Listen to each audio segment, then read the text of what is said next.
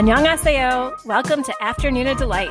We're Leah, Megan, and Amy, three American romance novelists discussing all things K romance from a writer's lens. We fangirl over our favorite actors and actresses, talk up our trope addictions, and nerd out on K drama deep dives. We'll throw in a few K pop and K skincare recs for good measure because why not ride that Hallyu wave all the way to shore? So grab some tteokbokki and listen to your new favorite unnies. Hey, everybody. Hi. Annyeong. So I think I need to file a workers' comp case number because I have acquired a traumatic hair injury due to my K watching addiction. Last night I was up until two in the morning for the second night in a row watching Mr. Queen no regrets, but don't recommend doing that when you have to work and you have three children. But this morning, I like stumbled to the bathroom and I went to brush my hair. And because we're in a pandemic and, you know, we're not going to the salon or whatever, I had bought at one point like a comb that had like a razor built in so I could kind of like thin out my ends. And I grabbed that in my stupor and raked it through my hair a few times before realizing I like chopped out a humongous like chunk of hair that fell in the sink. And now basically I have like two little devil horns like popping up on either side of my part because I've given myself some like kindergarten style haircut. So That's it's gonna be such a pain to grow out. And uh, for I know listeners I can't really see it, but she truly really, have- truly has these like hair devil We horns. can see it. We can see the Um, horns. So yeah, that's where I'm at in life. Yeah. Thanks, Mr. Thanks, Queen. Mr. Thanks, Queen. K drama. I need some bobby pins. well, Amy and I have been up late watching Healer. So I finished, but Amy's Two uh, episodes finishing yeah. tonight. all I can Finish- say is it's just it's everything that I personally want in a K drama, and I adored it. And I can't wait to talk about it. That'll be coming up. But for today, it is a deep dive on It's Okay Not to Be Okay, which I actually can I just say something about the title because I've seen it written different ways. I've seen it written It's Okay to Not Be Okay, and I've also seen it It's Okay Not to Be Okay, like the split infinitives. And I so I want to know like I don't know which one's right. Have you seen it written both ways? Because it's probably a, it's a tra- I'm sure it's a translation, right? Oh, I know. From Korean. Yeah. But if we're talking in English terms, and if we're t- if you wanted to ask somebody who was a former English teacher, um, you don't split your infinitives, so you would say it's okay not to be okay. Yeah. So you say that's it's how I say okay it. to not be okay? So Wait, what do you say? It's okay. n- It's okay. it's, It's okay okay. That's not what you to call be the show. okay. You call the show. It's It's, okay okay, to- to, not to be okay. It's okay to not be yeah. okay. What do you Yeah. call it? But you split the infinitives Well, that way. That's a a split lot infinitive. Yeah. I know. English, English is so You- stupid. You just missed Megan's entire was like- question because No, that's no, I, exactly I, what she I- was I understood what she was saying, and I was listening. But what Oh. I'm saying is that I didn't actually think like any of us were monstrous enough to like not split the infinitive, but apparently Amy is. She's a former English teacher. It's just- Villain, you're villainizing me speaking with correct English. All right. Love it. okay, okay, okay, okay. So it's okay not to be okay. A melancholy psychiatric health worker lives a nomadic existence due to his autistic brother's fears related to their mother's unsolved murder. After moving numerous times, they finally settle in their hometown and connect with a famous fairy tale writer who had a hobby of murdering butterflies as a child and lives in the best K drama house since Goblin. That's right. Today we are doing a deep dive on It's Okay Not to Be Okay, one of the most gorgeous, emotional, and impactful dramas that we've watched to date. While It's Okay Not to Be Okay is a romance, the core focus of the show is on mental health and psychiatry, both still often taboo topics in mainstream South Korean society. Each of the main three characters begin the series as complicated and wounded people. The show is a journey into trauma and found families with a message that hope and healing can be possible. To start us off today, let's look at the show title. What does the phrase, it's okay not to It be okay, It's okay to not be you? okay. But moving on. I'm thank you for asking it differently than it's written on the script, Megan, because now I will answer it. So to me, it's a message that I'm really thrilled to see in K drama and in any sort of entertainment medium, and that mental health shouldn't be stigmatized. It's okay to struggle. Like to me, it's saying that it's okay to struggle with mental health, just like it's okay to struggle with any physical ailment that somebody might have. And as someone who has both struggled with depression and who cares very much for a loved one who suffers from depression and anxiety, I can't say enough how important it is to let anyone who suffers know that it is okay that you don't have to be okay, everybody else's definition of okay all the time. You're not less because you might need medication to balance the chemicals in your brain, and you're not less because, you know, your illness doesn't show and people can't see it. So I just like this idea that is just in the title itself that we don't have to always be fine. We don't always have to be happy. That it's okay to have days where we are not okay. Yeah, so I agree with what Amy said. I think it's a phrase that essentially gives me permission to have a bad day in a way. I have anxiety and I have some days where it just completely gets the best of me. And this phrase has sort of given me permission to not have to overcome that day because I, you know, I'm not always going to be moving forward, I guess, in my battle with my brain. There are going to be days where there's setbacks and there's plateaus, but that's also okay. I mean, I know that a main theme of the show is kind of overcoming trauma or, or, mm-hmm. something like that. But I also think that when it comes to mental illness, there's going to be setbacks, and there were to the characters in this show as well. And yeah, for me, I think that this phrase is one of those phrases that, at least in this country, it's tossed around quite a lot to the point that it almost becomes a cliche and one of these like phrases that I almost stop hearing. But, you know, when I take a minute to just really reflect on the words there is a lot mm-hmm. of power and healing behind them. And so for me, I developed obsessive compulsive disorder, OCD, during my middle school years. And for a long time, it was this big source of shame and secrecy that went on for literally decades. And it wasn't until I became so exhausted trying to pretend that I was okay all the time that I was actually able to take those first steps to being okay ish. And so now, years down the road from that initial acceptance, I would say that my life has become immeasurably happier and more peaceful. I was able to find therapies and medication that let me feel and function so much better. So when there's times that I have setbacks, I feel like now there's a part of me that does remember that I'm not like a broken, like my brain's not broken. I'm just not okay right now. And that's okay.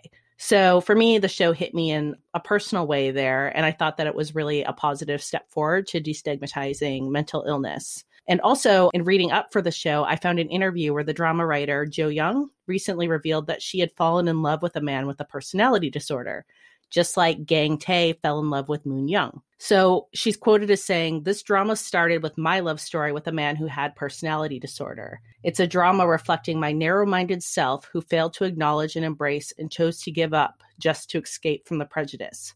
So through the character of Gang Tae, who is the opposite of me, I wanted to show this person the recognition and engagement I couldn't at that time, and I wanted to apologize. And then she goes on to say, I wanted to tell you somehow that you hadn't done anything wrong, so please be happy wherever you are. And while writing this drama, I received the most healing treatment than anyone else. That was the translation. So I was happy. I love that. That's wonderful. Right? I thought it was like a nice way to kind of just see i'm always fascinated with like the origin stories of like a writer and why they've written something and so seeing that this was like a personal story she wanted to tell i think it came through in the writing i can't Absolutely. imagine how painful that was to write mm. i mean and that's really brave to put that out there that's so brave. I mean, we talked about reviews and ratings and how sometimes we write things and we put it out into the world and we realize that we don't own it anymore. But for her to put out something this personal, essentially, for people to critique, that's super brave. So, speaking of that, do you ever work out personal life experiences in your books? And what's an example? I mean, at, at the risk of everybody wondering if everything I've ever written is autobiographical, I'm going to say yes. I think I do a lot. Never verbatim and never, I'm never writing my own experience, but I definitely draw from my own experience. And one of my really early books, had a character, she was a college senior who was battling depression and who didn't like like she stigmatized herself and she didn't like the idea that she couldn't be okay without medication. You know, she hadn't come to terms with the idea that took me time to come to terms with in my 20s because that's when I did have to go on medication for depression. And at first I was very resistant to it because I thought there is nothing physically wrong with me. I shouldn't need medication. Like I you know, we're talking we're talking 20 years ago, right? or more when we weren't as open about mental health when I was that young. And because of that, I wasn't as open to helping myself. And so I wrote a character who had that same issue. And I wrote this character, you know, now like, you know, 15, 20 years after the fact and was able to work that out in her story to have her learn that it's okay. I feel weird that I, you know, I don't mean to keep saying the show title, but it's true that it's okay to need help in a medical fashion for something, for a wound that you can't see, for an illness that you can't see. And that was really hard for me to accept for myself. And when I did, like I was a different person once I finally realized what I needed and went on medication and it was a whole new world. And so I gave that to my character too and I had her see it a lot quicker than I did. I just want to say a big hell yes to medication. yep. So, yeah, I, I would say when I write, I don't use literal situations. I, I, don't know why. Maybe maybe I'm not quite brave enough yet to do that.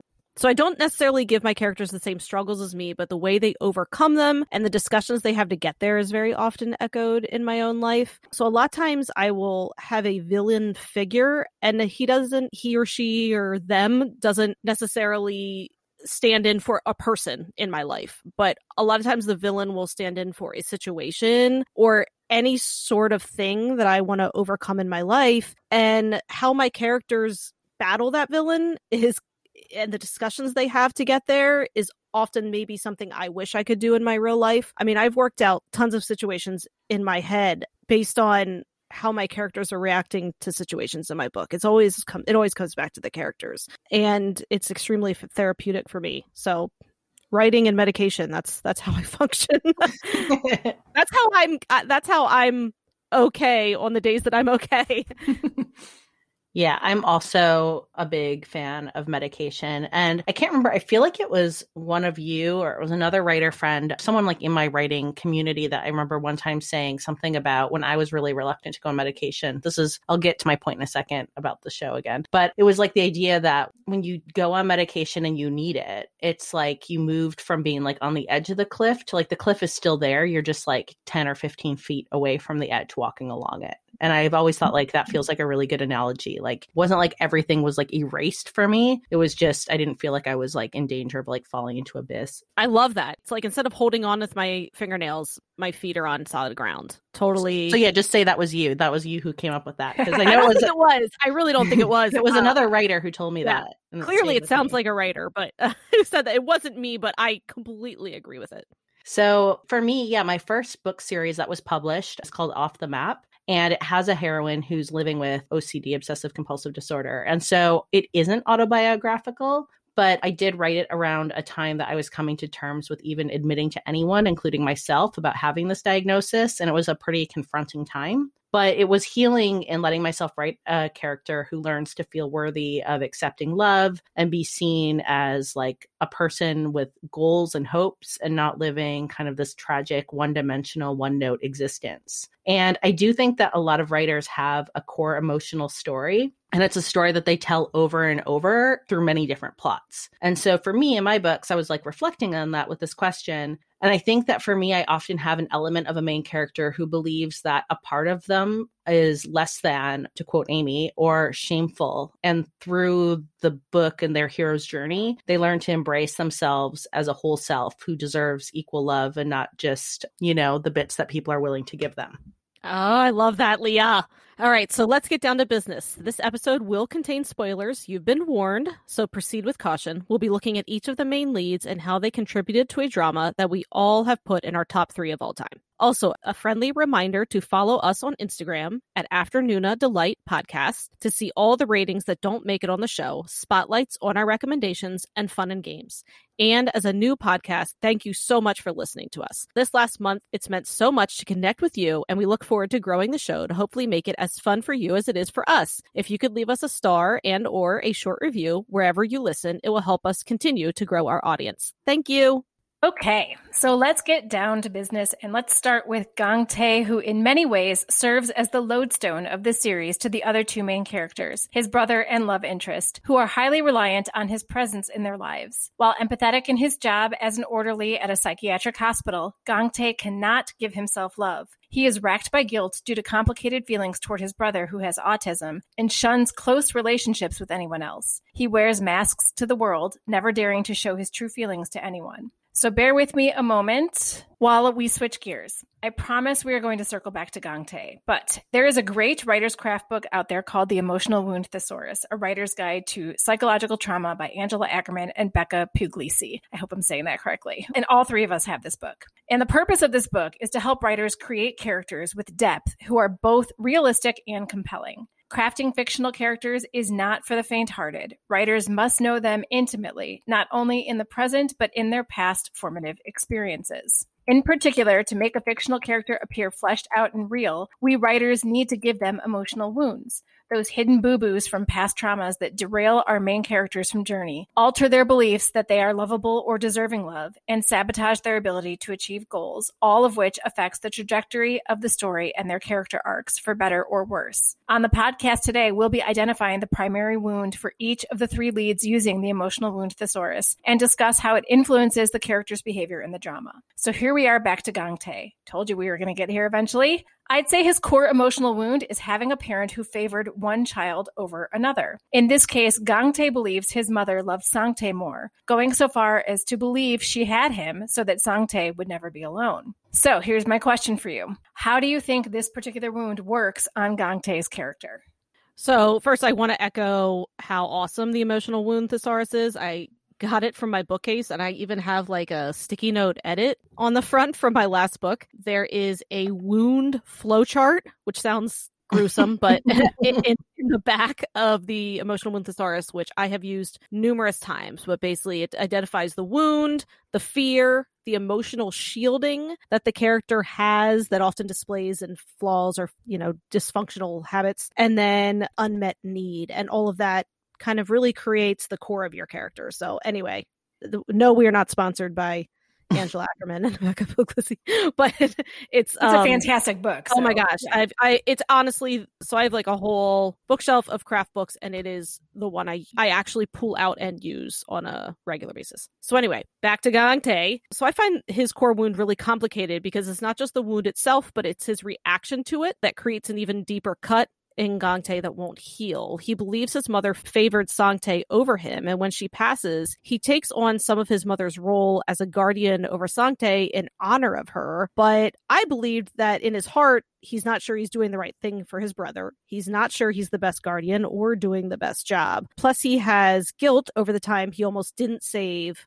a drowning Sang Tae. So he lives with this double edged guilt that he truly has placed on himself, and it's locked him into a life where he is basically a martyr, and he won't take himself out of that role until Moon Young forces him to, basically. Yeah, and I think yes to everything Megan just said. I think that Gong Tae is yeah, a martyr almost in like the OG biblical sense, where like he's literally just sacrificing his life. Like he's not dying for his brother, like in a coliseum being like eaten by lions while the Romans cheer or whatever, but he's making an active choice not to live in any kind of self actualized way. And I think that we see this wound in him manifested by the fact that like he has very deep seated fears related to like being vulnerable to others, to loving others. And then he experiences all these lingering feelings feelings of resentment towards his brother. And then layered over that is this incredible guilt he's holding from the moment when he hesitated the day his brother fell through some ice on a lake or river. And Gong Tae had stood there watching his brother in the water, debating whether or not just to let him die, which of course I really don't think he would have ever done. But that hesitation and the fact that he had that hesitation is something that lingers in him. Absolutely. What you're both saying. I don't think that he is able he's never forgiven himself for that. What you said, that guilt has been what has led him to this life of martyrdom, and nothing that he does in his life is for himself.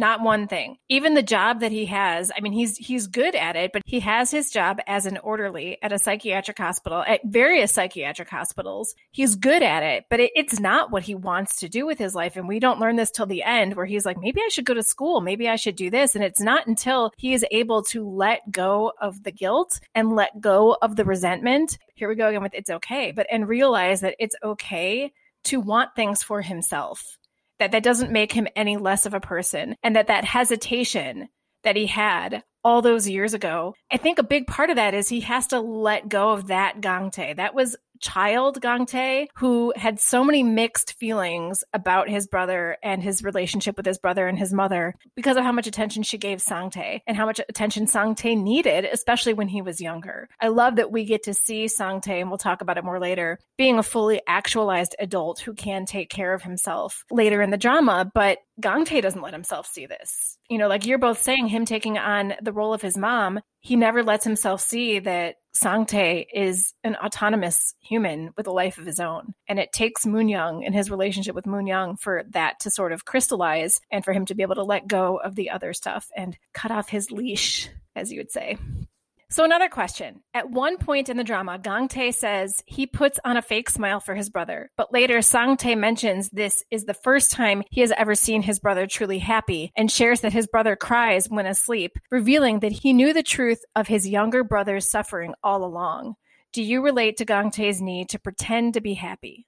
So I'm like really bad at pretending. I- am terrible at it. I'm a Pisces and I'm an emotional sponge. So I often feel what other people are feeling. My husband is like a very emotionally stable person. And that's why we work because I'm not emotionally stable. And so I feel, I feel what other people do. So I have a really, really hard time then faking happiness. And I've had to do it a few times in front of my children, but I'm not good at it. And uh, it's extremely painful for me. And I think I would need to have some sort of like deep uh, childhood emotional wound like Gangtae to be able to keep it up. I'm a terrible martyr. And maybe that makes me like selfish, but I just can't, I'm not very good at faking anything.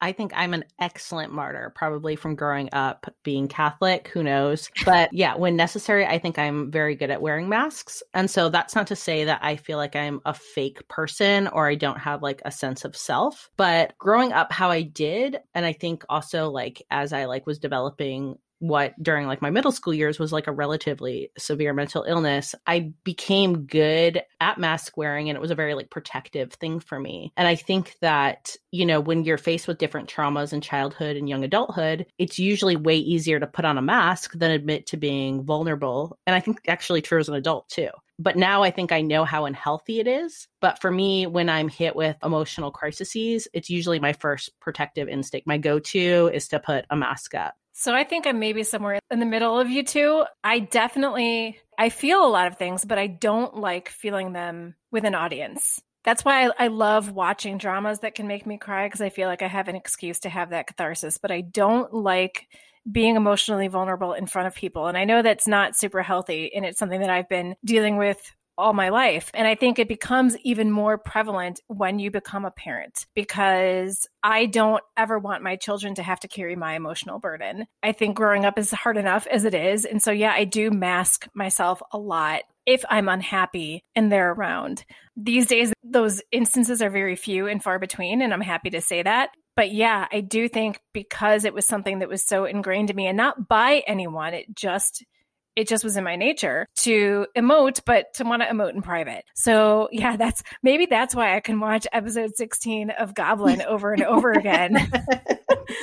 because I can have that catharsis and nobody can blame me for it because good lord, episode 16 of Goblin just rips my heart out. But yeah, I, and I do and I think that's why K drama has been so healing for me is because this past year has sucked for everybody, obviously. And it's been, you know, harder on some than others. And we all have different struggles with what we've been going through with the pandemic. But I'm healthy. My kids are healthy. I have a job. You know, I have a lot to be thankful for. So I think being able to emote through my joy of K drama has kind of helped me sort of unleash anything that I've been building up throughout the past year that I haven't wanted to let go of.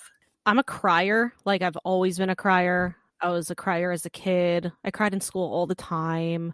I probably got made fun of. I don't remember. I probably repressed those memories, but I I cry very easily. But it's it's okay to cry, you know. And I, I try to say it to my kid. My my son can be one of those kind of repressed personalities. He can kind of like he'll keep it all in for like a really long time until he like blows his stack. And a couple times I've had to like sit him down and be like, it's okay to like be mad and it's okay to cry. He he remembers that because I remember the one time he was crying and he's like, you told me it was okay to cry, and I said, yep, yep, yep, it's okay.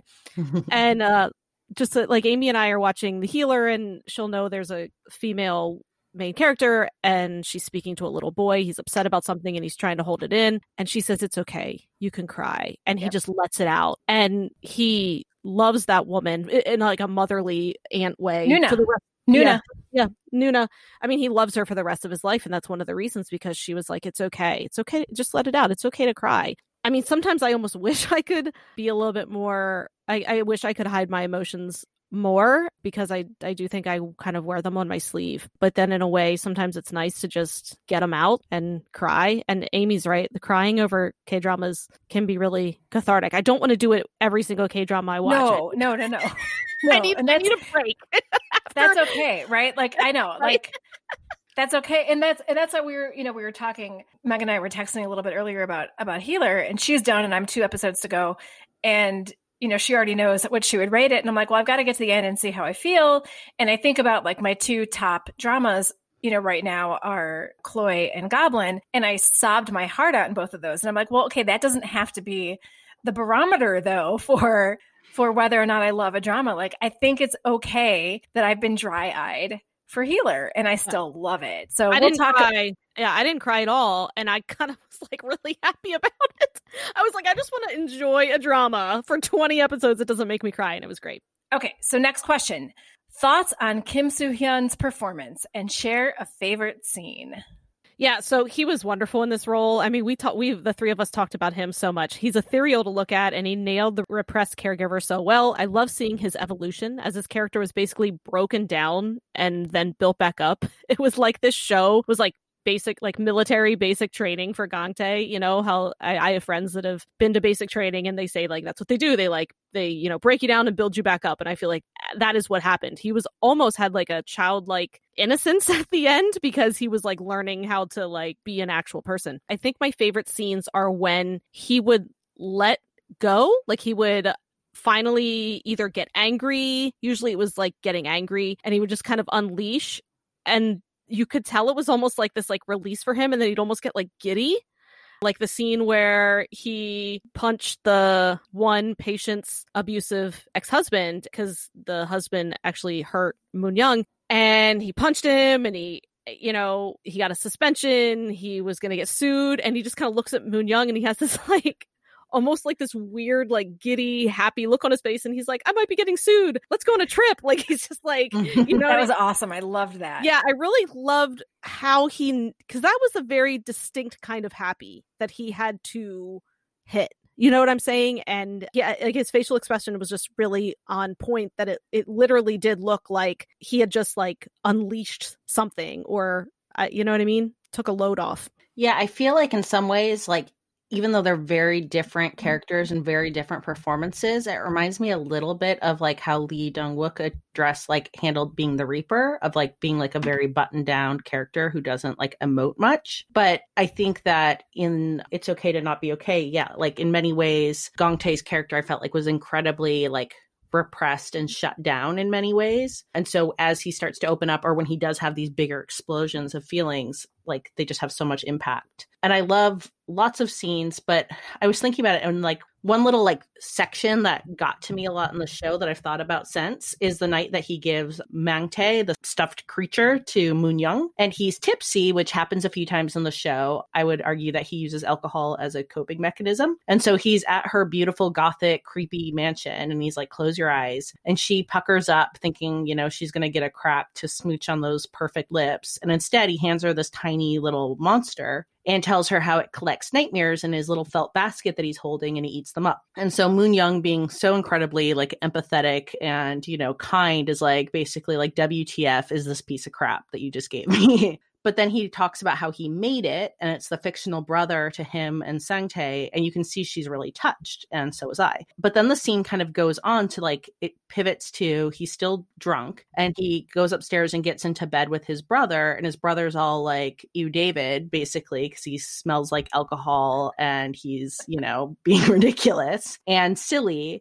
you know, Gang Tae starts being like, let's go eat like jjamppong, which is like a spicy noodle soup at that place we used to go to because mom took you there because you liked it. And Sang Tae basically is like, yeah, no, we always went there because you liked it. And Gang Tae, still drunk and like tipsy in this little single bed, kind of like rolls back and has this flashback of eating jjamppong with his mom and brother and realizes that they were clearly there because he, Gang Tae, liked it. And then at the end, they like leave the shop and it's raining, and the mom starts to walk off with the umbrella, kind of doting on Sangtae. And you see little baby Gongte, you know, he's like 10 or something, and he's standing there getting wet like a little Eeyore. And his mom, well, he does. He's standing there. I like went back and watched the scene. He's got this like sad face. And his mom and his brother stop and are basically like, What are you doing? Like, get under here and get under the umbrella and then like he gets between them and he's so happy and his brother's like doting like he's being doted on for once by his mom and his brother. Then the camera it goes back to present day.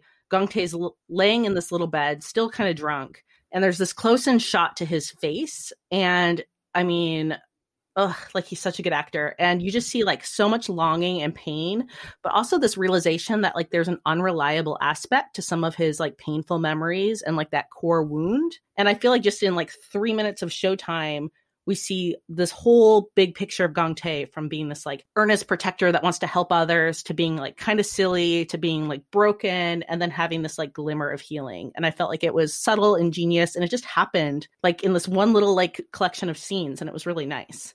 I loved that. I loved that scene. And I loved because that was the second time that we saw the jjamppong scene and the umbrella because the first time that we see that, we don't see the part where his mom turns around and says, Gangtae, come on, get under the umbrella. And all he remembers is that she walked off with Sangtae. And that, like you said, that was unreliable. His own memories are playing tricks on him because he was remembering everything that he thought was so painful and realizing that everything that happened when he was younger wasn't exactly as he thought. And so I thought that was really, really a sweet memory and really emotional, like you said, in such a short part of the drama. Having an unreliable narrator is a really creative technique that writers use all the time. I mean, The Girl on the Train is a pretty classic example of an unreliable narrator book. And that scene just shows that's exactly what that was is he was his memories were not necessarily accurate and they were almost biased in a way and he had to remember them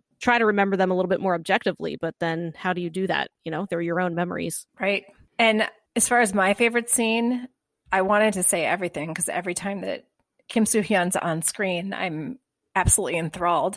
And especially if there's a close up on his lips those enthrall me even more. But you know, speaking of our emotional masks and, you know, what we do to sort of hide how we're feeling, one of the scenes that really resonated with me, and it's not a favorite as in, oh, I want to watch this over and over again because it's super painful, but the scene in the hospital where Sangtae starts yelling to everybody that his brother tried to kill him when they were kids and that he's basically letting out everything that Gangtae has been feeling guilty about and everything that Gangtae thinks only he knows about too. Like Gangtae doesn't think that Sangtae actually knows that he hesitated. And now it's coming out that Sangtae first of all, he's perfectly capable of remembering what happened back then, and that even in his distress, that he knows what was going through Gangtae's head. And Gangtae totally breaks down, and it's super, super overwhelming and emotional and hard to watch. But I think that that was sort of the turning point for his character in starting to drop the mask because it's all out there now, right? Like all his dirty laundry is being aired. And it's dirty laundry from when he was a child too. And that's what I think is so important is for him to forgive the child that he was and reconcile with the adult that he is now. And so I think that was a huge turning point, which is why that scene really resonated with me. Yeah, I like how you keep going back to like that child as like you know a character and because very much like our inner children like i feel like this is like a therapy show somehow but like you know like they're still there with us like walking beside us and being able to like forgive yourself as like a small child for things i mean oh, yeah oh gosh seriously I have wounds from middle school that I'll never forget, you know? Oh, middle like, school. Oh, God. oh man, do you know, I used to get nosebleeds all the time. Do you, do you know what that's like in middle school? Just no, but I, and your nose starts bleeding. Do you know how no, terrible that is? Were you, were you studying know, too hard, like a character in a K drama, working too hard? random. No, but I know what it's like to be a teacher with a student who has that happen. So oh. I've been on that end of it. God, the worst, the worst. I was like the, that girl with nosebleeds. I mean, no one wants to be the girl with nosebleeds. My sister was, and I used to call her Bloody Mary. So I apologize. I was. I was a big sister. I was mean. But yeah, right. and then just a fun fact to close it out is I also saw that it's okay not. I want. I'm just going to say it like I want to say it, and I don't care, Amy. Do so, it.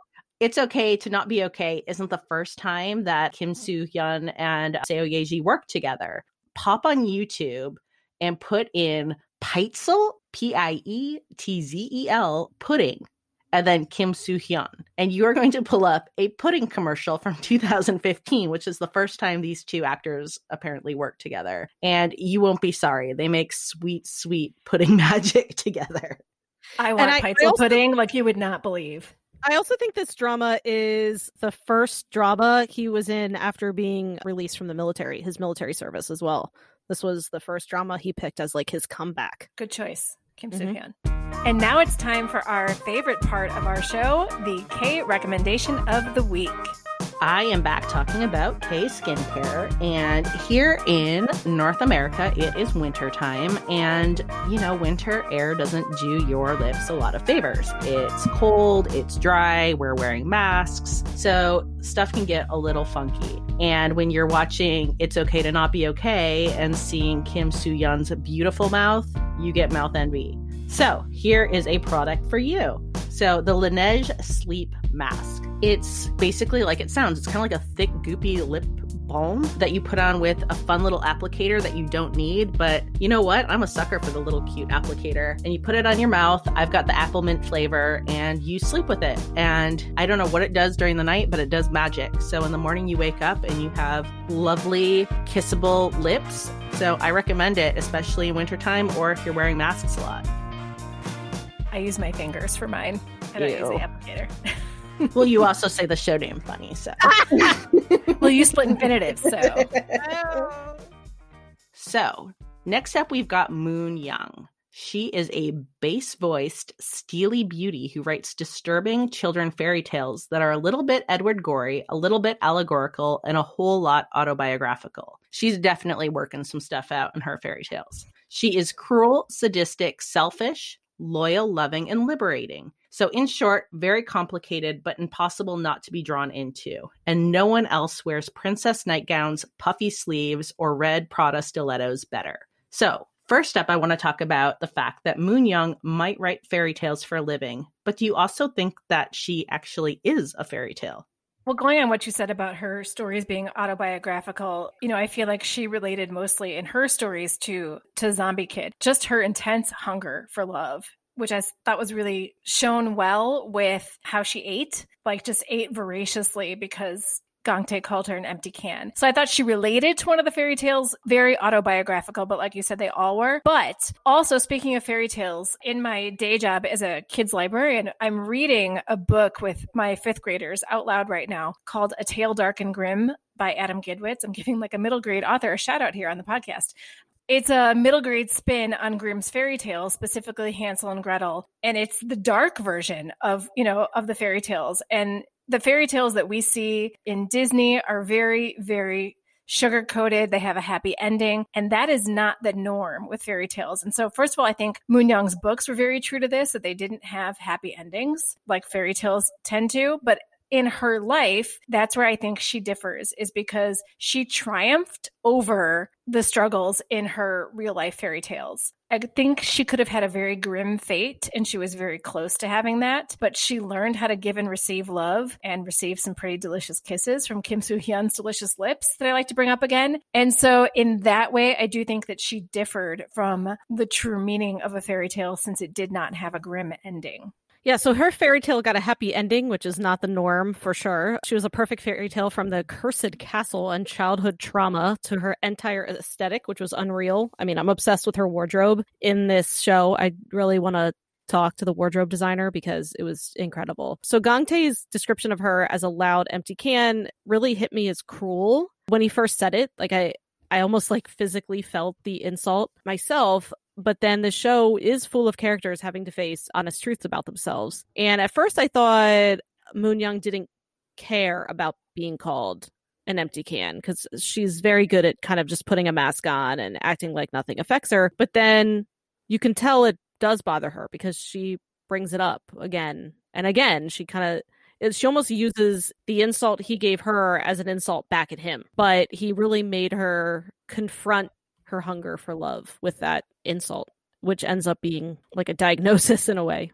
Yeah, I mean, I think that Moon Young is actually like quite self-aware too as a character that she is kind of in her own personal like manic fairy tale land. She's a cursed princess. She's in this haunted-ish castle with the specter of the evil queen and this drama had tense parts, but one of the only parts that like truly scared me was like when she would like hallucinate her mom like floating mm. above her in the bed with the terrifying. hair coming down. Totally Absolutely. terrifying. Yeah. Oh but you know, she was also like dreaming of her prince, except in the reality, you know, the princess in this fairy tale is also kind of a sadistic asshole, and the prince is a basket case. But they do find a way to earn their happy endings by slaying an external dragon because, you know, they beat the evil mom, and their internal dragons, which are those mental wounds that make them feel unable to receive love.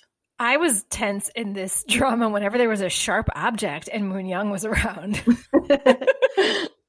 yeah, her knife game and their meat, their Oof. meat cute. I don't know, is that a meat cute? That was like a It's meat... a meat something. I mean, yeah. I love bloody it. meat cute. Yeah. Ah. Oh gosh, and just the idea, like I've cut my finger like on like cans, or just I mean, I'm just thinking of like the feeling of that blade when he like catches it and he's just like squeezing the blade, like that had to have hurt, and yet you just see his face like blink right? Like that's so characteristic of yeah. Gangtae, the fact that he doesn't even flinch when he's slicing his palm open with a knife, with a steak knife that she stole from a restaurant. so, okay, so one of Moon Young's core wounds is being raised by an abusive parent. How does this backstory affect her personality and choices in the drama? And we can kind of use the emotional thesaurus as much as we want to in this part to like kind of talk about those wounds. Having that abusive parent all she knew growing up was hurt and neglect. And so that's all she could model was hurt and neglect. And we see it in the tearing apart of the butterflies when she's a child. And we see it in her hesitation to save Gangtae when he's a kid, because before, before Sangtae fell in the water, or who fell in first? I don't even remember now. It was Sangtae. Okay, so Sangtae fell in, Gangtae pulls him out, but then Gangtae falls in himself, and then she hesitates. Should I save him? Should I not? Should I save him? Should I not? And we see it in her rejection of Gangtae when they're young, even though this is forced by her mother, but it's a very cold rejection when she can't accept his love. And then we see this abusive behavior in her short lived childhood friendship with Juri. She finally found someone who seemed to like her for her in school, but in her fear of losing her one and only friend, she basically threatened and drove away the rest of Juri's friends and made her an outcast, which then made Juri hate Moon Young. And now, as an adult, the people who care for her seem only to do so because she makes them money. And so it's not until she comes across Gangtae and Sangtae as adults that she begins to see what love truly is. Because at first, Gangtae wants nothing to do with her because he does see her as that, you know, cruel empty can type thing. But as he starts to realize why she's like that and he pulls her closer, then it becomes very hard for her, I think, because now she's receiving love and she doesn't know how to receive it. And so it does take her that, you know, those full sort of 16 episodes to learn how to recognize love when it's real and to accept it and receive it. I think all of that comes from this hurt and neglect of how she was raised. Yeah, so I'm actually looking in the emotional wound thesaurus right now. And so one of the wounds is living with an abusive caregiver and a false belief that a character might hold due to that wound is to avoid being the victim, I must become the aggressor, which is that's Moon Young,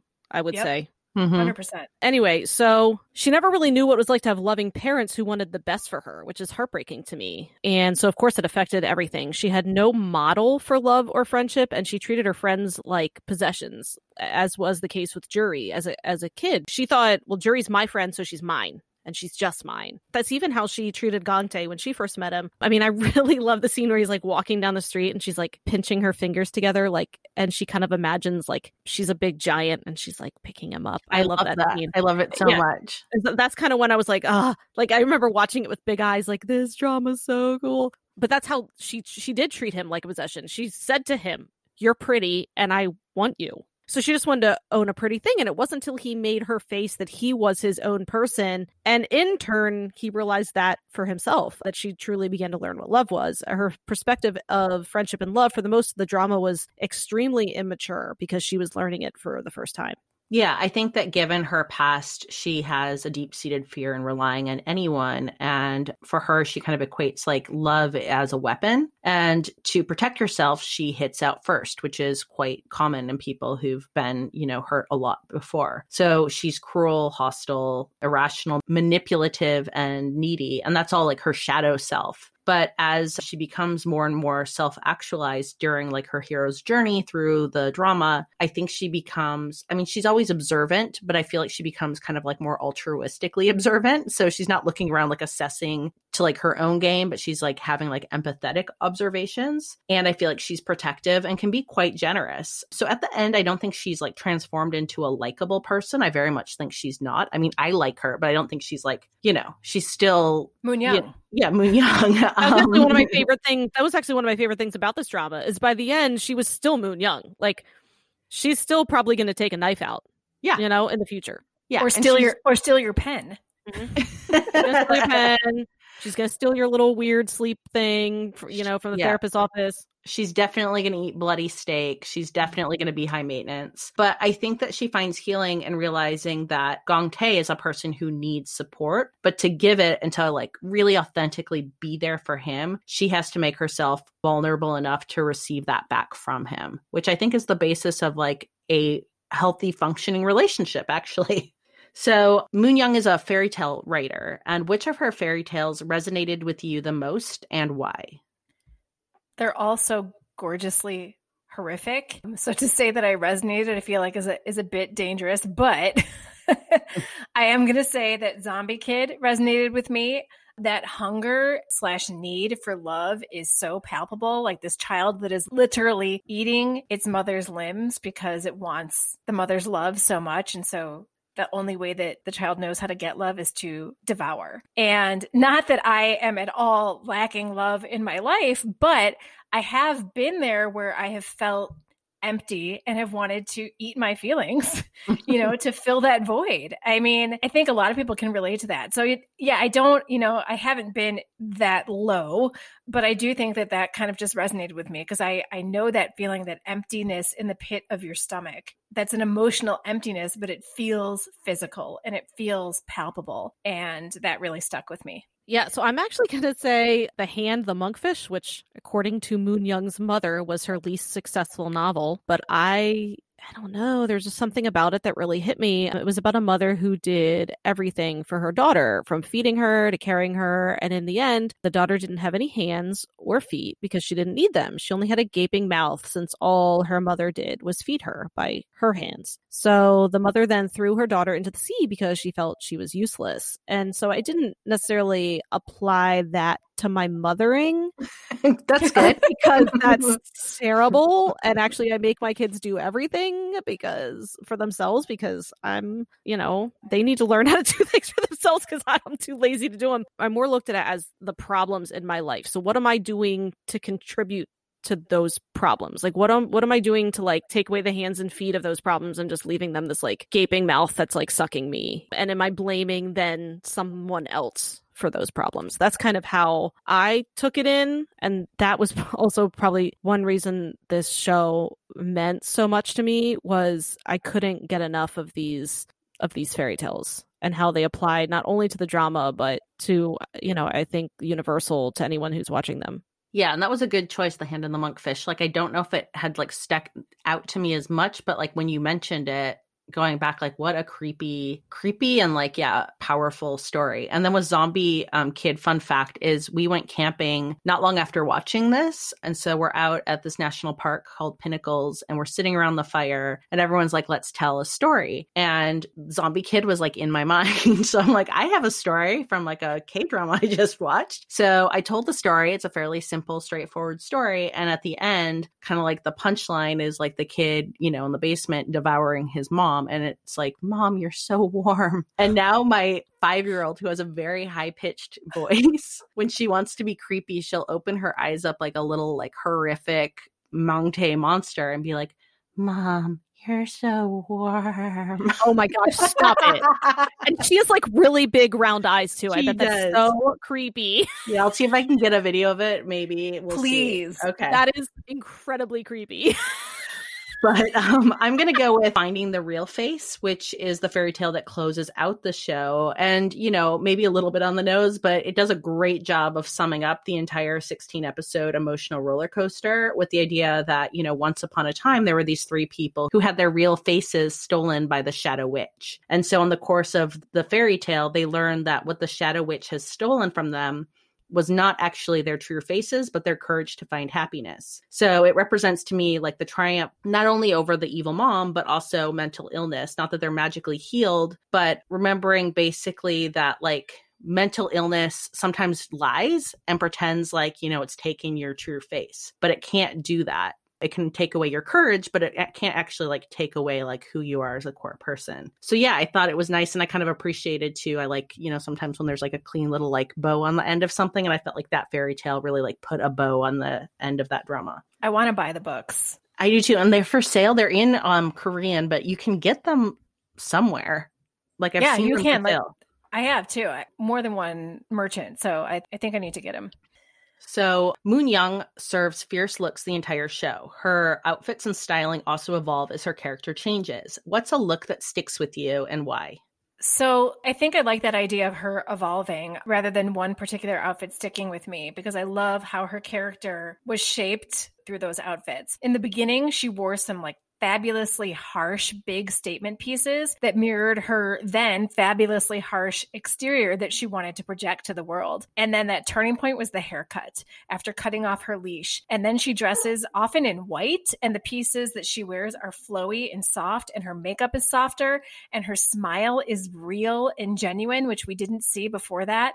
And that just really stuck with me is that sort of turning point after the haircut. Yeah, so I loved when she knew she was basically going to be taking on her mother and she sat down at that mirror and wore that big bold tiered red dress, like bold red, bright red. And it was such a choice. And that image of her sitting in front of that mirror, like putting on her earrings in that dress, is like an image of the show that I can't forget. Like I think of It's Okay, and that's one of the main things I remember about it is her sitting in front of that mirror with that dress. She really did like the tiered dresses, like you yeah. know, so many tiered dresses. So yeah, for me it was the tiered white ruffly dress she wore in their family photo. I love that family photo moment. And it did, it looked like happy and whimsical. And even though she wasn't finished with her arc, like, you know, it wasn't the very end of the show, I felt like it was a real nod to like who she was craving to be internally. And the actress Seo Ye-ji crushed this role, in my opinion. So, what's a highlight for you and how she played Ko Moon Young? So in the beginning, when I first started watching this, I was like, okay, this she's a sociopath. Like, how is this going to be a romance? And she was scary and she scared me a lot. And I didn't think that she could emote.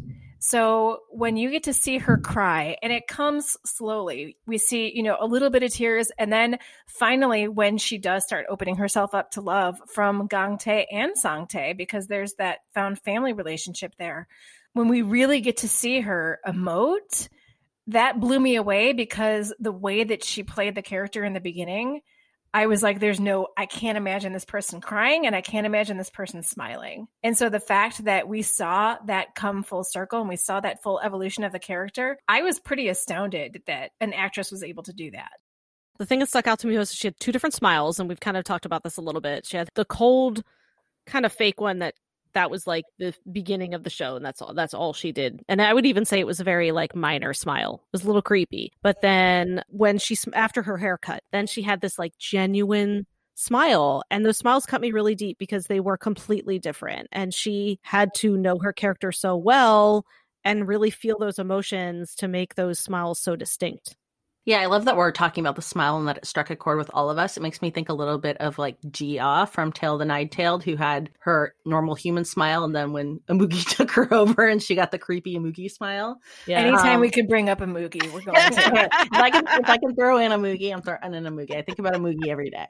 Um, but yeah, when you see that first real like unguarded smile, it's like her real face comes out from behind that mask. And I loved how at the very end they're sitting out by the little campfire and she tells Gangtae that she loves him and is like, "Look, I'm not pretending. I really mean it." And it's not a big smile, but it's an honest smile. And in that moment, I really felt that despite everything, they were going to have a well earned happily ever after. So now we're going to be discussing Sangtae. A 30 something man on the autism spectrum is a major driver of the plot of the series. While he often serves as an intermediary in the stormy romance between his repressed, resentful younger brother and the rich, high maintenance fairy tale author, that's not all. During the course of the drama, Sangtae grows from a discontented, frustrated dependent of his younger brother into an independent, professional book illustrator and Hyung, or older brother, which is a social rank that is important and meaningful in Korean culture. So, Sangtae's emotional wound is witnessing the murder of his mother. What were ways the show unpacked this wound, and how did it separate that from the fact his character is a person with autism, which is not a mental illness? That's one thing that I thought was really beautiful about the show is his autism was not treated as a mental illness. He did have an emotional wound that did contribute to his continued reaction to his mother's murder, but his autism was not part of that. I thought that was dealt with really well. And the whole butterfly association being Moon Young's mother's pin was really well done also. It was an association that could have been formed by any child witnessing such a horrific event. You know, like I said, was totally separate from his autism. And to me, it had nothing to do with anything other than the trauma. And I love how it was then tied to his art and that if he could paint a butterfly, he could triumph over his fear and his trauma. And as he claims that he would save his brother when his brother needs saving, because for all of these years, they've been on the run from the quote unquote butterfly. And Gangtae never knew what that was, but every time spring would hit and butterflies would come, they would have to leave because wherever they were, because Sangtae was afraid that the butterfly would find him because, you know, we find out later that it was Moon Young's mother who was wearing the pin and threatened to kill him if he said anything about her murdering their mom. So yeah, I just, I really loved that his trauma was completely separate from the autism and it was treated in such a way that I think anybody who experienced that trauma could have reacted. Okay, so I'm referring back to the emotional wound thesaurus, witnessing a murder the wound. That's a big wound. That's a big wound. So, false beliefs again, if you look up a wound, it gives you like an example and then it tells you what a character may feel and how they may respond. But one of the sections is a false belief that they could uh, have because of this wound. And it's no one is ever truly safe. The world is a dangerous and unpredictable place. Yeah, I mean, he definitely wanted to, every time the butterflies came, he wanted to flee because he did believe that he wasn't safe. And the butterfly was such a vivid image. I really liked how they kind of dealt with the butterfly because at first it was a sign of trauma, but then it was turned into a signal of recovery through the discussion that the word butterfly comes from the Greek word psyche, which can mean cure. That was specifically based on this traumatic event that Sangtae internalized in a way that I think most children would. I mean, both my children have triggers about things that upset them as well as things that comfort them. We actually had I've talked about this before on the podcast, but we had a cat this fall like suddenly die. Like I'm talking like she was perfectly fine. And then we came home and she was just dead. Like it was extremely sudden. She wasn't sick or anything. Just kind of like a freak type of like stroke or something like that. But anyway, my son like still so we have another cat. That was her brother. But anyway, so every single time my son leaves the house, he looks at me and says, "Is Buddy, which is like our nickname for our cat, is Buddy going to be okay?" Is Buddy going to be okay? Every single time. And I just Aww. have to say, and I feel really bad because I just have to say, yeah, but like he's not always going to be okay. Like he's still an old cat. And it's really hard, but it's like this happened in October every single day he leaves for school, he says, Is Buddy going to be okay? And I have to say, Yeah. But it's really hard. And because that's how, like I said, I think kids, that's how they internalize things. And so to me, everything that related to this butterfly felt very real. And again, it had nothing to do with the fact that he had autism. It was just the emotional wound. Yeah, and I like that it was butterflies, which is normally such like a happy, you know, image. So the fact that like butterflies like just brought so much terror. And then also that you just see like those flashbacks of Moon Young as a child just shredding the crap out of butterflies. And it's, you know, they really like take this beautiful being and give them like a very sinister element in this drama. And I think that with Sangtae too, yeah, he has like this traumatic event of like seeing his mom murdered by you know a woman wearing a butterfly brooch and has gone to like it's going to impact anyone obviously and it makes him believe that he and his brother cannot be truly safe. The world's dangerously unpredictable. He has panic attacks and he has like self-destructive tendencies stemming from the fact that this wound happened to him and it's not until he can like take responsibility for his fears in his own life with like the help of actually the head of the OK psychiatric hospital that he's able to kind of, you know, take some good proactive steps towards healing and like facing his fears head on. And in preparing for the show, I saw that in South Korean culture, many people consider autism to be a quote, a genetic taint that can even diminish marriage prospects for other children in the family. And parents are often reluctant to come forward or might even seek a diagnosis of something called reactive attachment disorder, which implicates the mom's behavior in causing the child's difficulties. And this is cited with a study that is Grinker et al. from 2011. So, you know, it's a 10 year old study, but it's not that old. And they did find several surprising things about autism and the stigma of it in South Korea. So the autism rate was 2.6%, which is the highest reported of any country. And even more striking of that is two thirds of the children who were on the spectrum were undiagnosed. Again, with the implications being it was due to that stigma. So what I think the show does well is it doesn't assert that Sangtae is broken because he has autism. He's broken at the beginning of the show because he has unaddressed trauma. And in separating both out and parsing that, we have Sangtae have this arc of independence where he ends the show as a professional book illustrator. He's very much taking steps to physically and emotionally be independent from his brother. And it felt like the show ultimately was centering and normalizing and destigmatizing autism and separating that out from his trauma what does Sangtae mean when he says Gangtae belongs to Gangtae in the end, and how is that a gift? That's like my favorite one of my favorite lines. And it comes up more than once in the drama, but when it happens at the end, that is what had me bawling. I, I cried the most in that scene. And to me, that was that idea of autonomy. And kind of like what Leah was just saying is how Sangtae's trauma at the beginning has nothing to do with his autism. It's his trauma from this horrible thing that he witnessed, which was his mother's murder. And the fact that he sort of self actualizes and becomes this autonomous person who does not have to depend on his brother and is giving Gangtae that gift of, you don't have to live for me. I'm going to go home. I'm going to, you know, because they're on their camping trip and he's like, I'm done. I'm going to go home. Mm-hmm. There are other people who want me to illustrate their books. Like, I am not just doing it for you, Moon Young. And I'm going to go home and I'm going to work and I'm going to do what I love because I'm a professional. And you two have your little life together. And that's okay. I mean, the romance in this was beautiful, but for me, it was secondary to the family aspect of it and to the brothers' relationship. And that really just pressed all of my emotional buttons and I had a really good cathartic cry at the end there because it was a super happy cry. And this whole Gangtae belongs to Gangtae and giving his brother that freedom to finally live his life for himself. So I kind of said to Amy and Leah that I thought this show was was beautiful and genius, but there were definitely parts that weren't enjoyable to watch. Like point blank, it was hard. Like I had to take breaks from it because it was just emotionally upsetting. Like I was I had like physical anxiety like in my stomach you know? And i was like i had like i broke out into like a nervous sweat a couple times. And so i guess i kind of braced myself for a lukewarm ending. So the fact that this ending ended up being as happy as it was made me cry even harder. Like it was like a weird, it was, it was like a weird cathartic release for this super happy ending. And, you know, Sangtae says, you know, Gangtae belongs to Gangtae. You know, I think Gangtae tied his leash to Sangtae himself. Like Gangtae was the one who tied it. And since Sangtae was his big brother, I think he subconsciously needed permission from his big brother to untie that leash. Like in the end, and in the end, Sangtae did that, uh, giving him freedom, but Gangtae needed his Hyung to do it.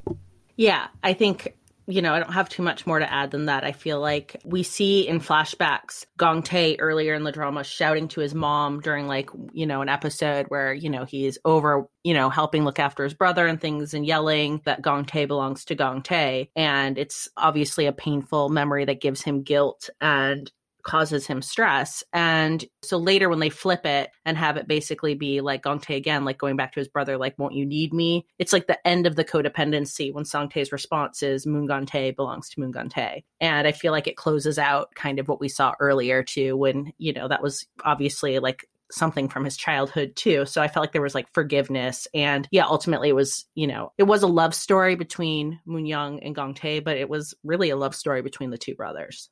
Do you think Sangtae is the real hero of the show? Why or why not? 100%. For me, Sangtae, like I said, my big happy cry at the end was from Sangtae saying what he said to his brother. And I think Sangtae is the one who gave Gangtae, like you were saying before, Megan, gave him permission to confront and let go of his guilt, that it was okay for him to want a life for himself. And, you know, like you were saying, that it, even though he could have made that decision himself, Gangtae could have, that it meant more for Sangtae to say that it was okay. And that it was okay for, for Sangtae to want the same for himself, for him to have his own life. And I also think that Sangtae was a great foil for Moon Young, who for so long was basically just like, you know, an id with a body, like wanting everything and claiming everything as her own and not caring what stood in her way. And Sangtae, because he doesn't sugarcoat anything, because he tells you what he thinks right to your face, I think he helped put her in her place as far as considering how her actions affected others, because he would call her on her bullshit, which I thought was amazing. He called everybody on their bullshit, especially when it came to lying. With Gangtae putting on that mask and trying to be happy all the time, it did weigh on him and it did cause him to lie a lot. And every time that Sangtae caught him in a lie, he called him on it. And so I think that, yeah, absolutely. He was a big catalyst for the change that came about in all the characters. You know, while, while all the characters had their own stories, I think that it wouldn't have been the same without Sangtae. Yeah, I think that all the leads in the drama had like their own hero's journey. But for me, the one that will always have the most lasting impact from this drama will be Sangtae. I feel like that's a character that's going to stay with me forever. Yeah, I mean, they were all heroes of their own story, but I do think Sangtae was the hero of the show. I mean, a lot of the plot hinged on him. It hinged on his memories, the butterflies, Gangtae's evolution. So yeah, it, Sangtae had agency, goals, and dreams, and he loved his brother, and he forced Moon Young to open up. So I mean, in the end, he saved them all, and he solved the mystery of who killed their mom. So Oh Jung Se was amazing in this role. What was a favorite Sangtae scene? I feel like I've said the end so much that it's kind of clear that that's one of my favorite scenes, but I'll throw in another small one, which was the photo shoot. And he was so excited to take this family photo, right, with Gangtae and with Moon Young. But we didn't think that Gangtae was going to show up because Gangtae at this point knew the truth about Moon Young's mom killing their mom. And he just didn't know if he could go on with this relationship, which, you know, rightfully so. And so when Gangtae shows up at the photo shoot, and Sangtae smiles. We know from what Sangtae teaches us of autism, the idea that Sangtae himself doesn't recognize emotion on other people's faces that that's part of of him being on the spectrum is that he has to study facial features and he has to study cards that show expressions to understand what facial expressions mean and we don't get a lot of facial expression from him either and so when he smiles when Gong Gangtae walks into the photo studio that just hit me in my heart like that was just beautiful and I loved it and it was so subtle kind of like what we were saying with Moon Young's smile changing you know when she let go of her leash when Sangtae smiled. That was just so super subtle, but so moving and so impressive the way the actor did it. You know that actually now that you say that, th- this kind of actually just hit me because he's practicing all those smiles before Yep. then, and she's like, "But that's not the real you." But then he does smile at the photo shoot, but it's because he- then that was the real him. So he was able to smile because he was so happy. You know, that did just kind of hit me just now. I kind of forgot about the scene where she's like, "Don't not be yourself." You know, I just I love Sangtae. I, lo- I mean, I loved how honest he was. I loved his interactions with Moon Young. I think I love that Moon Young she didn't talk down to him. You know, she treated him like an adult, like he should be treated. I mean, I do think at the beginning she saw him as sort of like an obstacle to get to Gangtae that she had to overcome. So I do kind of like that she also had to learn like other people are people too. But I really loved at the end. I, I loved anytime they fought, like the one when they were fighting and there's like feathers everywhere and she's got like a bloody nose and and then I love the fight at the end where they're arguing over who should read the book passages and it like dissolves into this whole thing and Gangtae has to separate them and, but then I love that scene was so funny. The scene was great too because then when they leave, they're like best friends again, and they're like holding hands. They're like, "I'm sorry, no, I'm sorry." And Gangtae's still really mad at them because he's like, "You ruined that," but they're like best friends again. It was so, uh, I loved it. Yeah, I love their best friending. And also I read an interview with the actor Oh Jung-se and I wanted to like read a little bit on his take because I think it's illuminating. And so what he has to say is I'm very cautious and I studied a lot about portraying the character Sangtae. I tried to deepen my approach to the character, but I think I'm still lacking a lot actually even now with some things. When I had an interview during the early half of the project, I said that Sangtae is a character suffering from autism, and I learned that this was the wrong expression. Saying you're suffering from something means you have an illness. However, autism isn't an illness, it's something that you're born with. I learned it's correct to say he's a character who was born with autism. Even though I studied intensely, I'm more careful, and I think there's more that I need to know. So for me, I felt like I appreciated that take that I read about in the quote and the fact that he learned from making a mistake. And Oh Jung-se is not autistic. And I'm not going to make any calls here about like if his rep was, you know, on point or whether roles like this should or should not be played by, you know, autistic people as like an own voices. But I think he was transformative in this role to the point that in watching Touch Your Heart, it actually took me a couple of episodes to realize it was the same actor I was like, I know I've seen him. And then all of a sudden I was like, oh my gosh, like that's Oh Jung-se again, who was again fabulous in Touch Your Heart. And I feel like he has a real sensitivity in the portrayal and the performance was really nuanced and heartfelt. And again, I love the butterfly phobia part with this character and working with the doctor at the psychiatric hospital and how like those butterflies are psyche and psyche represents healings and that he didn't want to like paint them on the mural and at the end he overcomes his fears and starts to practice drawing them and i just felt like from a cognitive behavioral standpoint on dealing with trauma it was legit and it checked out and i thought it was really powerful so we have some final discussion questions. So the mom as the villain, what did you guys think about that?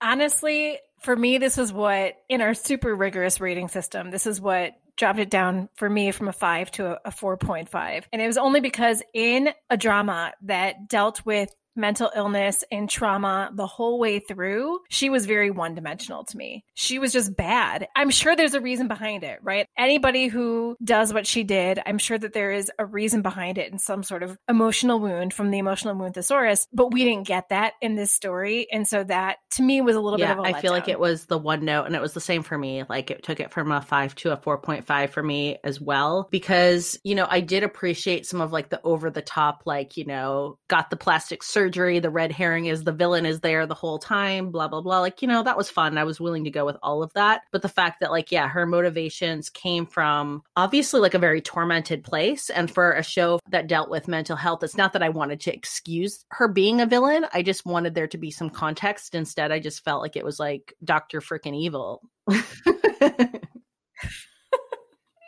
Yeah, I mean, at the end, even I thought there would maybe be some point where like she would kind of break, but she kind of like remained this like a little bit of an evil caricature. Yeah, just laughing maniacally in the police car at the end. Right. even. And and I don't mind just like a maniacal villain, like, but in this show, it felt off because it didn't seem to match. Yeah. Everything had so much guess nuance. And I- then we I just had say. this like Just- very one dimensional character. So it kind of just stuck out. Right. So, do we have another Gia Yeah, so- situation from Tale of the Nine Tailed? Because who who Yeah. raised mm-hmm. the Moon Brothers? I feel like this has to be a whole show eh, talking about children who raise themselves in K dramas because it's showing up a hell of a lot. Yeah, I feel like, you know what? Yeah, I think they did. I think they escaped. And I don't know. I mean, they started working and paying their taxes and whatevs from like the age of 10, I guess. I don't know. It's all about the t- it's really, I mean, it is. It's all about the taxes and like taxes and parent teacher pa- taxes and parent teacher conferences. Like who's doing it? I was doing the parent teacher. Oh, yeah, yeah. Um, okay, here's a very important question. Why didn't that screaming deer get a credit? So Megan and I were talking. We got into the recording before you, Leah, and we were talking about like I feel like it's the song like "What Did the Fox Say?" Like, what sound does a deer make? Because okay, I have sadly hit a deer in the road before, and I guarantee it was a traumatic experience, and I don't want anybody to ever go through that. And I'm glad that I survived it, and I think the deer might have because it scampered away after I hit it, but it did not stand in the middle of the road and scream at me. I don't Yeah, think it's real. Yeah, I was saying these are flight animals. Like they do not just they are not aggressive. They are scared of like a leaf crunching. And so I live in Pennsylvania, which is full of white-tailed deer. I mean, we have, you know, the hunting season. I mean, they are everywhere and they do not make this sound. Like I and I thought maybe I was oh crazy. I actually like I, I googled it. I went on YouTube. I went on YouTube and listened to videos of deer grunts. But but regardless of that, I don't care. I loved don't it because I loved her screaming back at the deer, and I love the gong tae. And then honestly, can, I don't know if I can say this too. on the show. I'm going to just say like, it. this, like- Trigger warning that I might use a swear word, but I don't have a better one for it. Like the deer was a total cock blocker. Like they'd like go in and like for like the kiss, and the deer was like, Yeah, oh and it had the like, those round mouth. It was like I I I don't know. Maybe South Korean deer are just like a different breed. Well, we have a I lot of don't deer here too, like you know, and yeah, they're definitely not screaming. Some low, deep grunts, but that was amazing. You know, this is a out of left field, but the other thing that needed a show credit was our hero's lips. Ugh. I mean, come Mhm, on. mhm, mhm, mhm, mhm. They're just like You called them, like, plushy little, pillows? like Like, pl- you know, they are. I just want to like poke them. Poke them. I want to. I want to take my little lip Poke application, Laneige lip applicator, and put like you know the lip. I, I'm just gonna stop. It's you know Hyun, come here. Let me give you a lip mask. sweet dreams. okay, dang. Uh, thoughts on the original soundtrack? Oh man. In Silence by Janet Suh, like that. I- think of all the dramas, and I love, love the Goblin soundtrack and I love the CLOY soundtrack, but I don't think any song has hit me like that one. And I could listen to it over and over again. I it's gorgeous, it's haunting. Yeah, I feel all of the feels that I felt while I was watching the drama whenever I hear that song. Yeah, I mean, I'm just gonna echo that. It was like the words, you know, "Will you just hold me?" Oh my gosh, they it got me every time. I mean, I would just hear the beginning of that song and like the tears would Yeah, be I like gathering. on my playlist and I love it. It's so good. And I also like In Your Time, Lee Sun Yun. It was had kind of like a quiet piano track that I really enjoyed, but In Silence is like tops for me. And then just a fun fact also, I'm full of fun facts tonight. Apparently, you know, putting fun facts. And now also Dooley the dinosaur was really like a late 80s cartoon and you can watch Dooley clips on YouTube. I mean, I was into Dooley. Dooley was an unsung hero for me. so I don't know, maybe I'm alone in that, but I really love Dooley the dinosaur. Apparently, you guys don't share my Dooley love. You're indifferent to Dooley?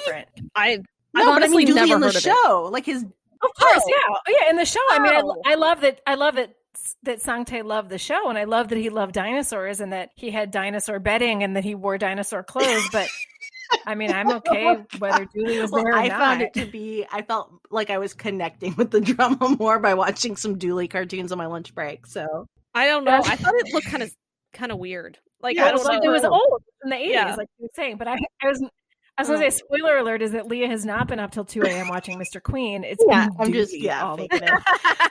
All right, so we're gonna do some book recs now, and it's okay not to be okay. Has fabulous kissing scenes. Rec a book that has one of your favorite kiss scenes. In all the romance that I read, I know that I love the kissing scenes, but I, I'm going all the way back to the YA book that got me into loving romance stories just for romance. So it's Anna and the French Kiss by Stephanie Perkins. And I actually saw her talk at a conference. And what I loved that she brought up about the book was she said, the romance is the story. I mean, yes, the characters have their own journeys too, but the romance was the heart of the story. And that was really big for me to hear in my early romance writing career is this idea that it's okay if the romance is the story and that we don't have a ton of external conflict with the romance. But there is some external conflict going on. But Anna and the French Kiss is about Anna Oliphant, who her dad sends her to the School of America in Paris for her junior year soap, School of America in Paris, and she actually doesn't want to go. She's got too much going on at home. She's got a guy she has a crush on who she works with at the movie theater and all this stuff. But of course, when she gets to Paris, she meets another student, Etienne St. Clair. He has a French name, speaks with a British accent, but is an American citizen. Etienne is one of my favorite romance heroes, and I wanted to read this scene from Anna and the French Kiss to show you that kisses in YA literature can be pretty steamy. So here it goes. Kiss me, I say. He does. We are kissing like crazy, like our lives depend on it. His tongue slips inside my mouth, gentle but demanding, and it's nothing like I've ever experienced. And I suddenly understand why people describe kissing as melting because every square inch of my body dissolves into his. My fingers grip his hair, pulling him closer. My veins throb and my heart explodes. I have never wanted anyone like this before, ever. He pushes me backward and we're lying down, making out in front of the children with their red balloons and the old men with their chess sets and the tourists with their laminated maps. And I don't care. I don't care about any of it. All I want is Etienne. The weight of his body on top of mine is extraordinary. I feel him, all of him, pressed against me, and I inhale his shaving cream, his shampoo, and that extra scent that's just him the most delicious smell I could ever imagine. I want to breathe him, lick him, eat him, drink him. His lips taste like honey. His face has the slightest bit of stubble and it rubs my skin, but I don't care. I don't care at all. He feels wonderful. His hands are everywhere, and it doesn't matter that his mouth is already on top of mine. I want him closer, closer, closer. So thank you, Stephanie Perkins, for that. And I also just love that the smells like does. him. It's my favorite hero set. I do. I really. I'm not mocking it, it. I actually always love that. no, yeah. I use it. I use it all the time. It's a trope. So for me, I'm going with a novella and it's called The Story Guy by Mary Ann Rivers. Mm-hmm. And basically, the premise of it is a button down librarian answers an online ad that says, like, I guess it's a one ad. I don't really know. But it says, I will meet you on Wednesdays at noon in Celebration Park, kissing only. So she is intrigued by this person who just wants to meet up for some anonymous kissing in the park. And yeah, that's what happens. On Wednesdays, they meet up on a bench, they just kiss. And it's really like full of like longing and yearning and sweetness and so much kissing. I don't think I've ever read a book that has like more kissing scenes and like well done kissing scenes. It's just all kissing. So I'm going with Last Hit by Jessica Clare and Jen Frederick. And I've read this book numerous times. I thought about saving it for when we recommend books for healer because it does have a little bit of a healer vibe. But basically, the hero is a Russian hitman and he's completing his last job. And during this last job, he basically sees this woman named Daisy. They like live in the same he's like renting an apartment like across the street and he sees her and he's just really fascinated by her. I mean, it's a little stalkerish. That's side the point. So she's very, very, very sheltered. She was homeschooled, raised on a farm. So she's never kissed a boy. She's like zero social experience, but she's very intrigued by this guy and he's intrigued by her. And so he takes her out on a proper date and it's kind of cute because he's like this like loner Russian hitman, but he like really wants to impress this like sheltered Daisy. That's her name too. Her name is Date. I mean, it's like so it's so great the juxtaposition of these two characters. Anyway, so she basically she likes she asks for a kiss because she doesn't think she doesn't think he's gonna he's gonna make the move, and so they kind of lean in, and he just brushes her lips because he doesn't know he doesn't want to like offend her. He, you know, he really wants to care for her. He treats her very gently despite the fact that he's a hitman and he shoots people. And it's like the barest brush and she wants more. So she like leans in as he leans away and she kind of like kisses him awkwardly and she's like, oh God, I screwed it up. And then he basically just like dives in and gives her like a really good kiss. And afterward, it's just great too because he's like, she has not given me permission to kiss her again, so I will keep my hands to myself. Like it's just, oh, it's so freaking lovely. But anyway, that's Last Hit by Jessica Clare and Jen Frederick, and I really love it, and I've read it a couple times, so check it Sounds out. Good. thank you, thank you for coming thank to you. my kissing TED Talk. thank you. Thank you Thank very you. much. So, what are we all watching now? I think we've kind of let the cat out of the bag on this one, but I think so. Yeah, I'm two episodes away from finishing Healer. I feel like I've talked a lot about it already in this podcast, so I won't say much more other than I'm loving it. I'm especially loving that I was introduced to Park Min Young with Secretary Kim, What's Wrong with Secretary Kim, and watched her again in her private life. So it was fun to go back a few years and see this. I mean, I know it's only like six years ago, but it's like baby Park Min Young, and she's so adorable and so wonderful in this role. And Ji Chang Wook, whew, really enjoying this.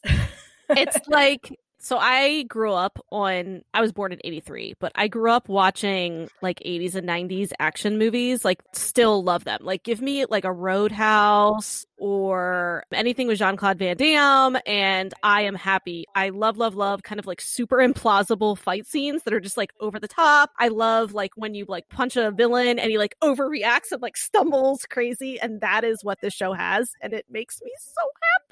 Like I'm just Ji Chang Wook as the healer is just everything. I, you know, I always want, I love a hero that's just like completely gone for the heroine, completely devoted, willing to like do anything. And it has elements of CLOY that I loved, like how he crawled through a tunnel for 20 hours for her, like those kind of like sort of weird, implausible things. And that's what this show has, but like a lot. Like almost every episode, he's doing something like crazy to like save his love. And it's just delightful. And I so mean, I finished and I love it.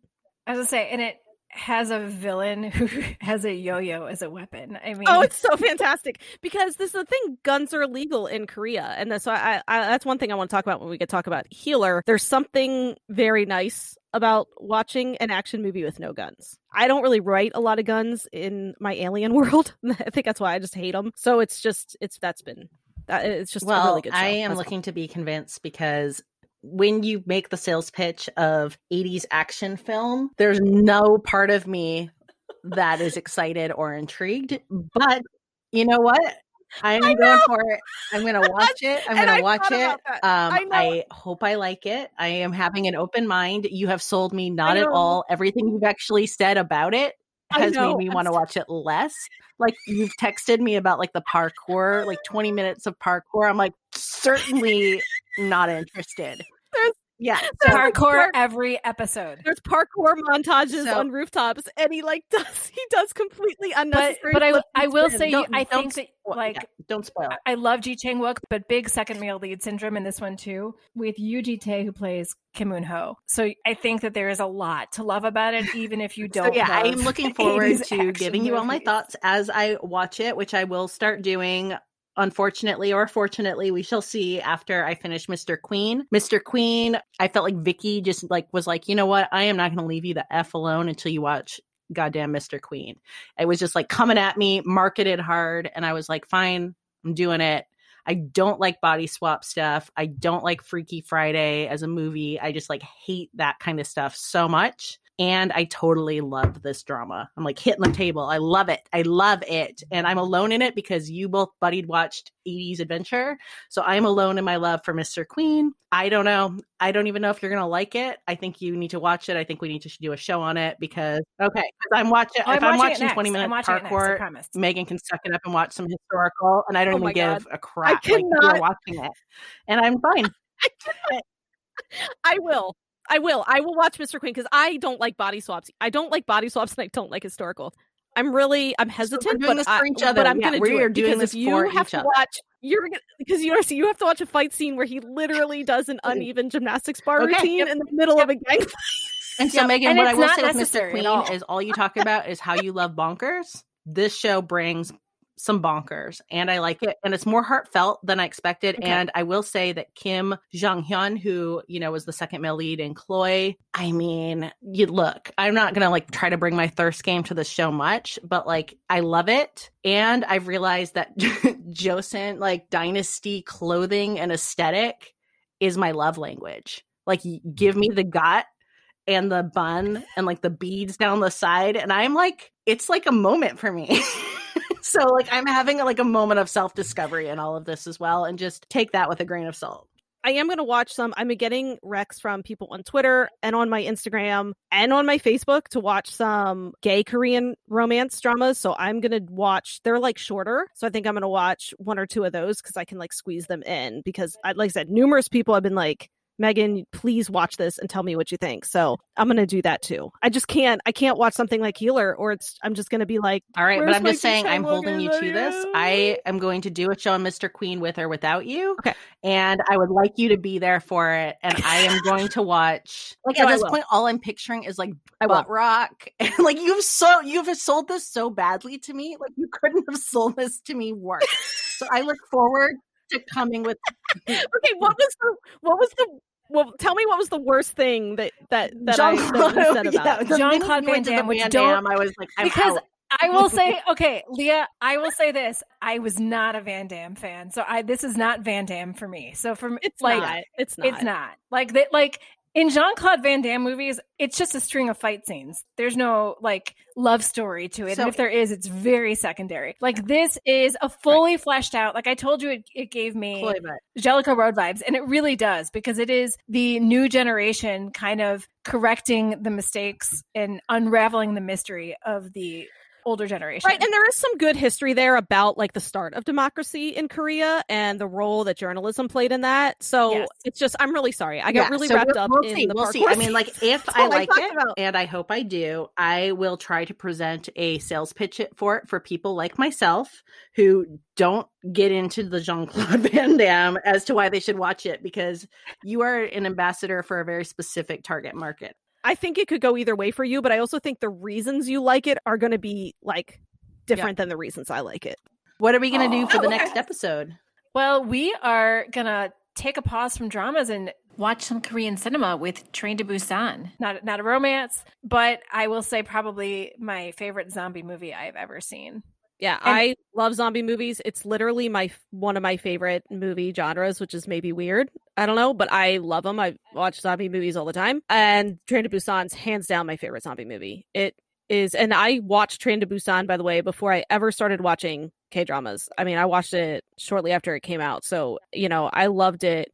Not just because I was like, And into I have watching not I mean, watched it, so I will be watching good- it for the episode. And again, just like I don't like Jean Claude Van Damme, I also don't really like zombies. I do like Megan though, and so I am happy to embrace the Train to Busan because also I do like Gong Yu. And yeah, and obviously he plays the Yeah. major role. He's got the good haircut, the good slick back haircut, and he wears like a suit the entire Again, time. It gets Megan, bloody, don't you but, know me at all? I like the it's all the fluffy hair and the Busan. Eileen Fisher. Oh, I know. and then Stop- you're like, stop trying to okay, he's got her. this other whole haircut and suits. I'm like, no, that's not. That's not the sales pitch. I really love that we do have completely different tastes. It's my favorite.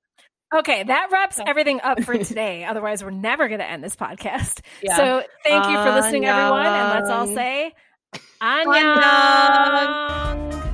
Kamsamnida. Thank you for listening to Afternoona Delight.